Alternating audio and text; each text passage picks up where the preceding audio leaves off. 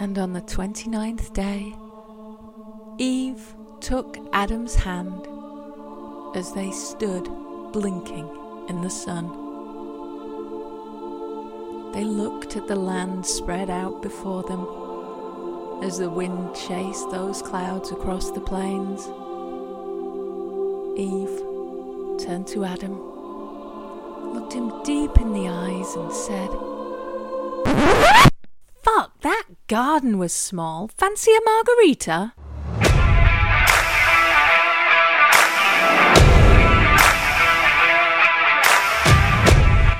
This is the 29th day. The age of gods, gurus, priests, and bad mothers is coming to an end. And as we stand on the brink, adult orphans, we could be looking for someone to take their place. Anyone to take away this massive sense of space. But maybe just maybe you can notice that little voice saying, What if I can actually be me now? I wonder who I am. Is there actually anything there at all?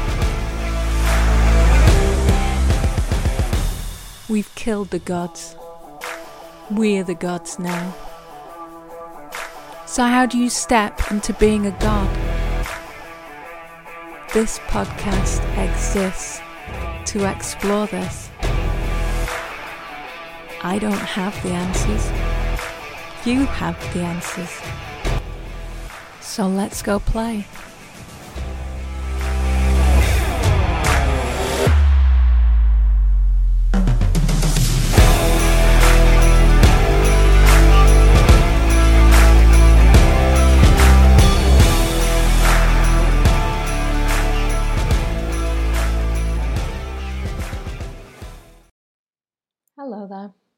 My name's Jessica Summers. Welcome to the podcast, The 29th Day. And today, and maybe it's overdue, I'd like to talk about my story. And I would say that every life, mine, yours, anybody's life, has got a myriad of versions that can be told. I know some of you listening are in a meaningful business, a business where you're serving others, and actually your story is really valuable, but I've really struggled to tell my story in the past. Um, what is that about? Maybe you have too. It's an unwillingness really to acknowledge the greatness of us and I don't mean this from I'm better than anyone else, which is what we usually go to when we talk about the greatness of us. It actually means acknowledging what's uniquely different about us, what unique experiences we've learned from, we've overcome to become who we are today. And so I haven't prepared this. And I'm finding more and more I don't want to prepare what I'm going to say because when we prepare what we're going to say, the mind comes into play. So I'm just going to take a moment now to really explore where I am right now. Perhaps you'd like to do the same. And where I am geographically right now is a country called Montenegro. And some people think it's in South America. I actually didn't know where it was. Uh, when my friend first moved here three years ago, and my friend, who's an amazing facilitator, Fiona Kutz, she moved here three years ago and she didn't intend to stay here. She got kind of stuck during lockdown and loved it. And when the world stopped in March 2020, we sat in the garden, me and my husband, and my freaked out daughter, looking at this endless blue sky that appeared every day. And of course, we could see plane trails across the sky. And I'd been told nobody was allowed to travel Um, but I could see these planes, and we had a, a plane app so we could see where they were flying to. Azerbaijan strikes me now that we noticed. And I felt really angry. I really don't like being locked up anyway. Um, yeah, you might say, who does? But um, I've kicked in doors before now when people have tried to lock me in. So it has a particular effect on me. And we sat there on, we had some lovely garden furniture, which we've now sold. And we looked up at the sky at these plane trails. And I kind of made a decision in myself. I the decision I made was, and we talked about it, I said, when this is over, if this is over, I'm not just gonna be me stuck on an island anymore. I'm gonna really live. I'm gonna choose life. For me, this meant moving to another country, and I had no idea where. We talked about Mexico. We talked with a friend about moving to Thailand um, Belize, Vietnam, many different places. We had no idea. And to be honest, it was just talk, but there was something about that choice that I made that was very real. And when you make a choice, a deep choice from a deep desire, then something begins to happen, something comes into play that is larger than yourself. It is, in my experience, connected to the planet. It's a planetary force, and we don't need to go to our heads about what it is. All I know is I could feel in my body, I could perceive these sensations of when to move, what to do next. There wasn't any deliberation and I, I think more and more of us are experiencing this now we just we don't have to think we just know what to do next there's like a religion without religion where we're trusting something greater and it's just happening naturally and if this isn't you then maybe you can try this out by choosing something so i made this choice and, and this is really important how I did this because people think that we create our lives from something else. Usually, we think we create our lives from money. We have the money to do something. This is like the biggest lie, and I used to be the same. I used to think this. It's actually really our choice that creates our life. So I made this choice and I did nothing about it, nothing at all but I have made the choice. In fact, I even did things that would appear to be the opposite of this choice. So, our kitchen, we spent like quite a bit of money on having um, like a dining area built. And I started decorating the house and I filled it with love. And I really committed to my home in a way that I never have before. This is also key when you're making a big choice for something beyond your current reality, this is what nobody tells you. You have to commit to your present fully. Commit fully to where you are with your whole heart. Really live it, really choose it. Because when you really choose it, you know that you created it. Okay, it's massive. You know you created your life, and if you created that, you can create something else. We're not going into the past as to like, well, if I created that, did I create this? Just let it go. Just claim your present now and really commit to it. And I don't know what commitment to your present looks like for you. For me, this time it looked like really pouring love into my house, really choosing to live in that moment, in that place. And then the following year, so this will be about a year later, maybe a bit less, maybe February 2021. My husband said, ah, your mom and dad, they Mm. they're always talking about how things were better in France, and I don't think they're happy here. And I think they'd be much happier in France. I'd be much happier in France. If I were them, I'd sell their house and I would go and buy something cheaper in France, and then I'd just start living the life I wanted and then something like ding.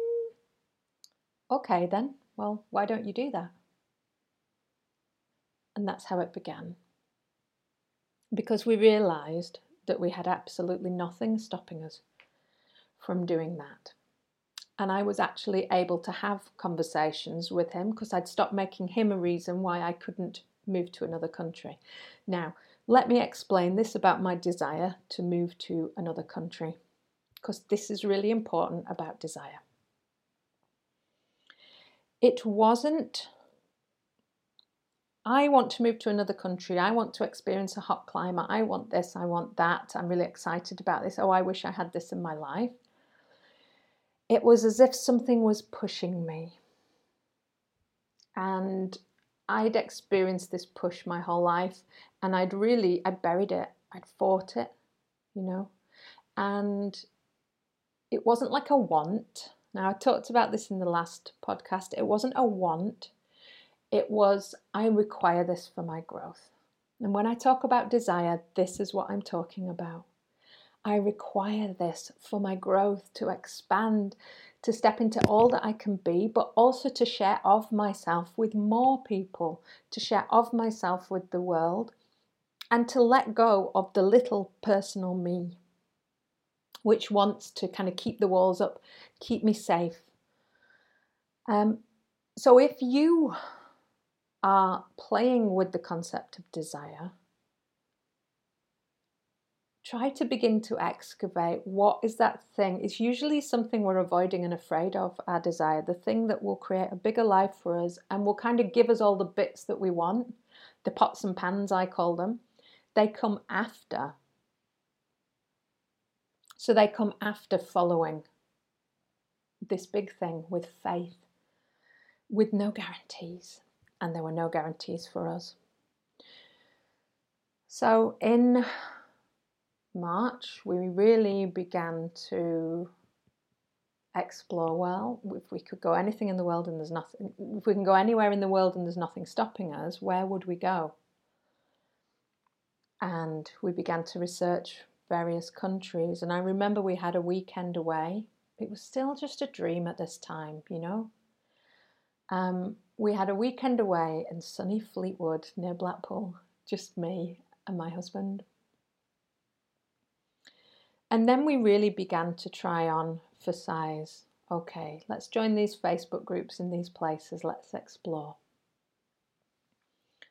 So it really began to become real by then. And I often liken this time up until when we left the UK as a pregnancy. in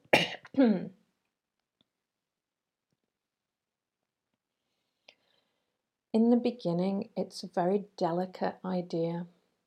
And it was one I wasn't ready to share. I wasn't ready to share with people. This is our idea.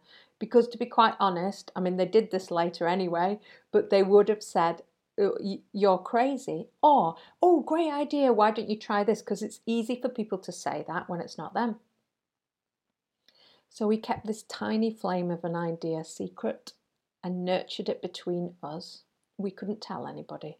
We couldn't tell my daughter. Um, and we began to gradually grow this concept of living abroad. And I don't remember exactly when we chose that it was going to be Montenegro. And in fact, when we did tell my mother, who was horrified, I don't think we were 100% clear that it was going to be Montenegro then. We talked about visiting perhaps for a week. This never happened. We'd never been there. I didn't know where it was. I didn't even know what language they spoke, and we really laughed when our friends said, Oh, they speak Montenegrin. It's actually Serbian. Um, but by the end of May, middle of May, we'd had someone to photograph the house We'd gone through the process. Um, we were there apart from putting the house on the market. So the 1st of June, we put the house on the market. And again, that was really like the birth. Maybe when you get to six months and you realize this thing has to happen, There's no going back. Now, I want to make this clear. We didn't have pots of money when we chose this. It's really important because I don't want you to think that there's something different or special about me. There's lots different and special about me, same as there's lots different and special about you, but not in the way you might think. We had a 50% share in our home. And we didn't live in a massive house. So we put the house on the market. And it sold in the first week. As it turned out, the money didn't arrive until the first uh, 10th of December. Okay, so we had to wait six months for that money to arrive. But from that moment, we began to empty the house. We gave most of it away in order to ensure that the house was empty for a handover at the beginning of September. And we booked our tickets, and I'll never forget that feeling of booking the ferry tickets, booking the accommodation on the way down to Montenegro because we were driving, choosing what we would keep.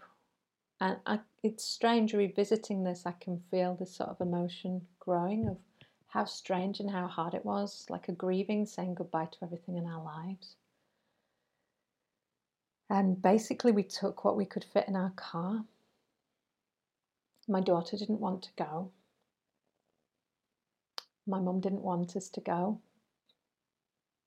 Very few people wanted us to go, uh, and I'm so grateful to the ones who did. And the 26th of August, we drove to an overnight ferry from Hull to Rotterdam, and then over three days made our way down to Montenegro where we stayed in different Airbnb accommodations down the coast to try and decide where we would like to settle. And during that time, it was like being a baby and being a mother, a new mother at the same time. Montenegro is so alien in so many small ways, many similarities, but so many differences. Uh, what happens with the rubbish, uh, what shops this is in, how to ask for something. The language is incredibly difficult. And we would find that we would go out to do something simple like buy some beers and some food, and we would come back utterly drained and exhausted because our neurons were firing at such rapid rates, taking in all of this information. Um, just a simple thing was absolutely exhausting.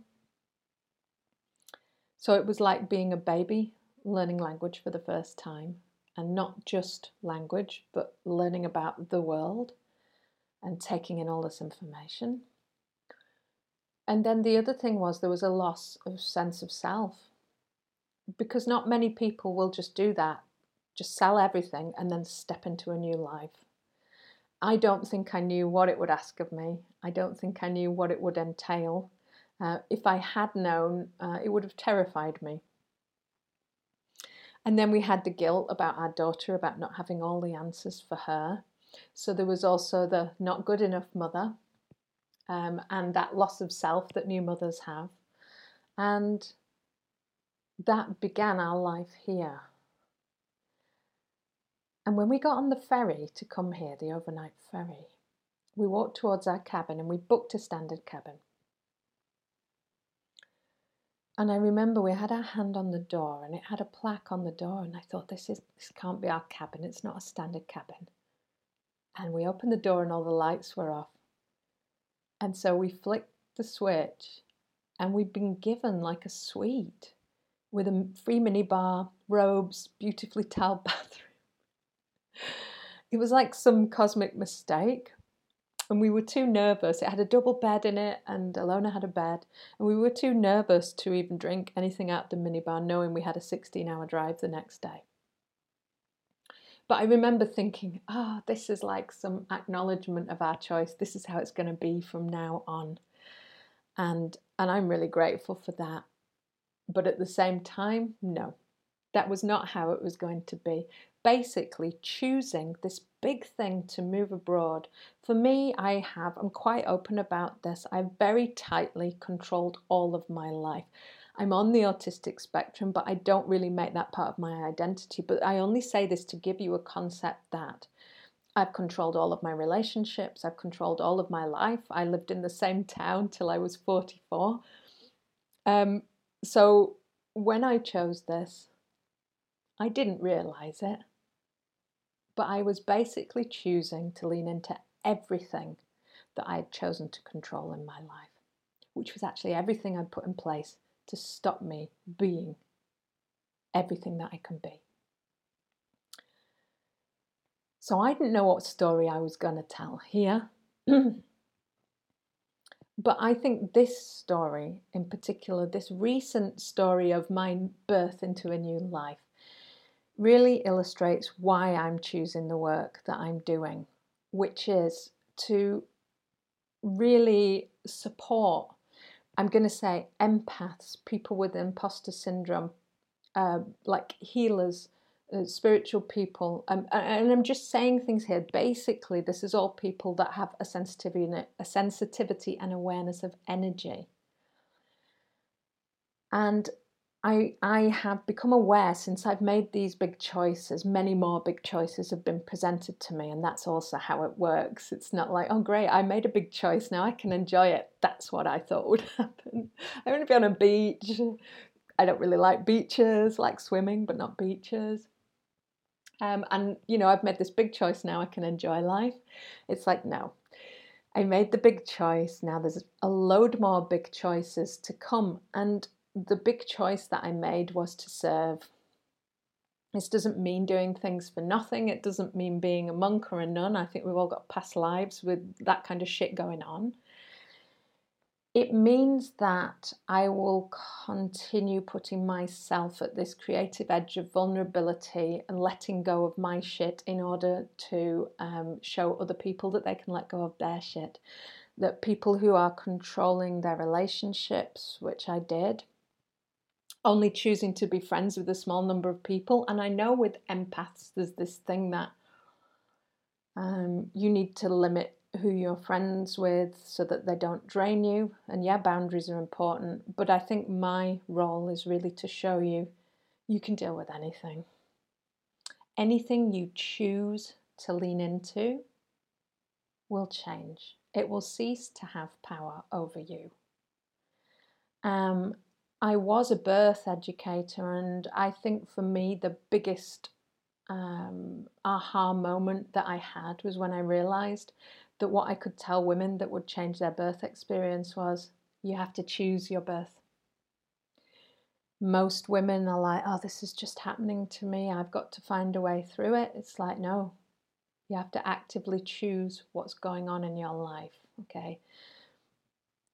The birth energy is just the earth, the be earth. Birth is be earth. Okay, it's a creative energy and it runs through absolutely everything. Okay, so this is about me creating true grit, which is showing that with I'm hesitating here because I don't want to say support, there's nothing patronizing about true grit.